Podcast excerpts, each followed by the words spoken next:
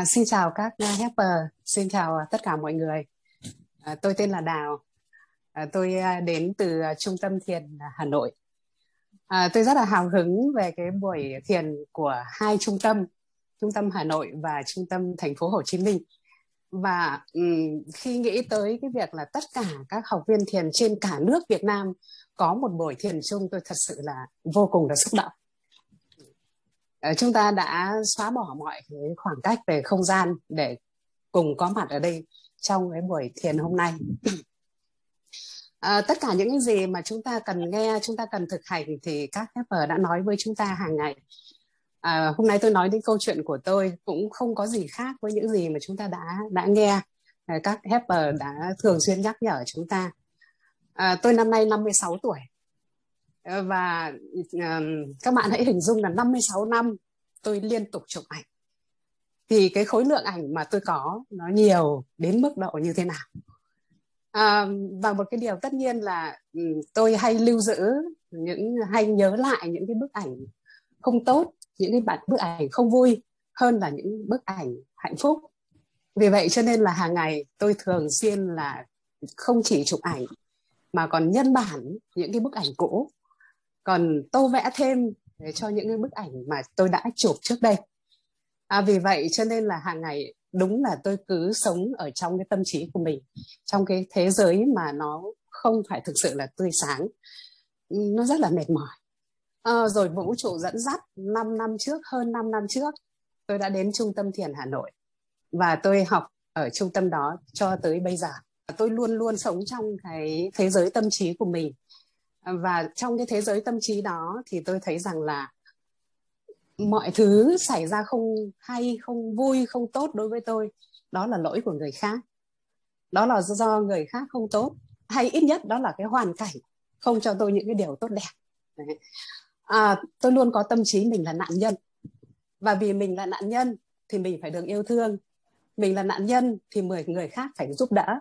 Mình là nạn nhân thì người khác phải thay đổi và như vậy thì càng ngày tôi càng lún sâu vào cái thế giới tâm trí của mình. Um, tôi là giáo viên.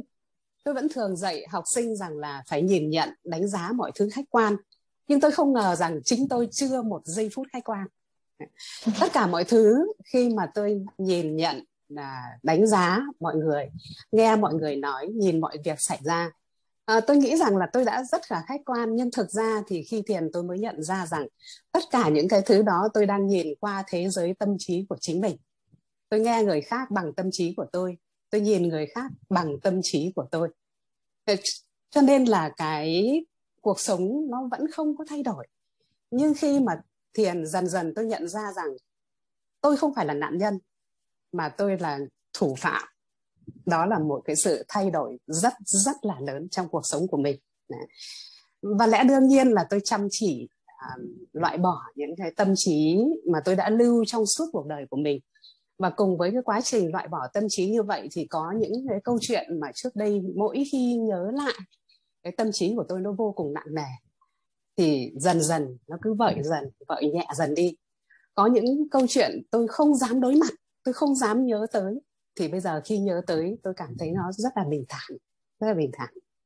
Cái điều đó tất cả chúng ta, tôi chắc chắn rằng ai cũng đã trải nghiệm và sẽ trải nghiệm nếu chúng ta cứ tiếp tục thực hành cái môn thiền này. Và một cái điều là chúng ta đều nghe cái câu nói rằng là tâm sinh tướng, đúng không ạ?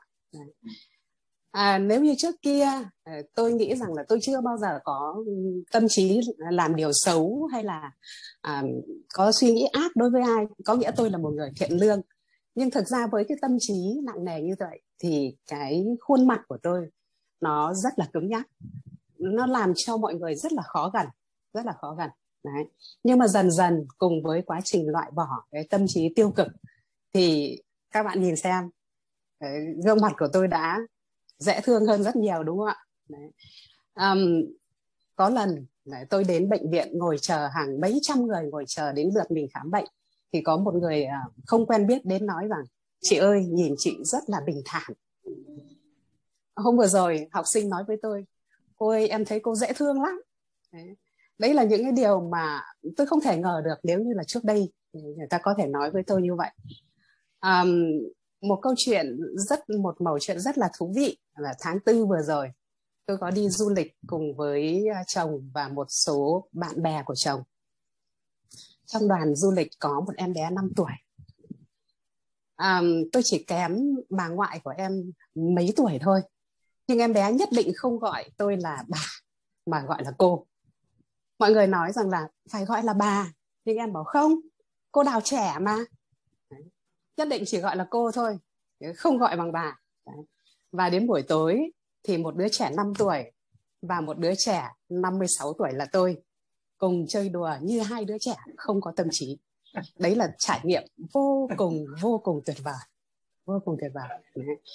À, khi mà chúng ta được trở lại tuổi trẻ ở cái tuổi um, Ừ, hơi nhiều như tôi như thế này thì chúng ta sẽ thấy rằng là đó là điều cực kỳ quý giá khi chúng ta đã chút bỏ được cái gánh nặng.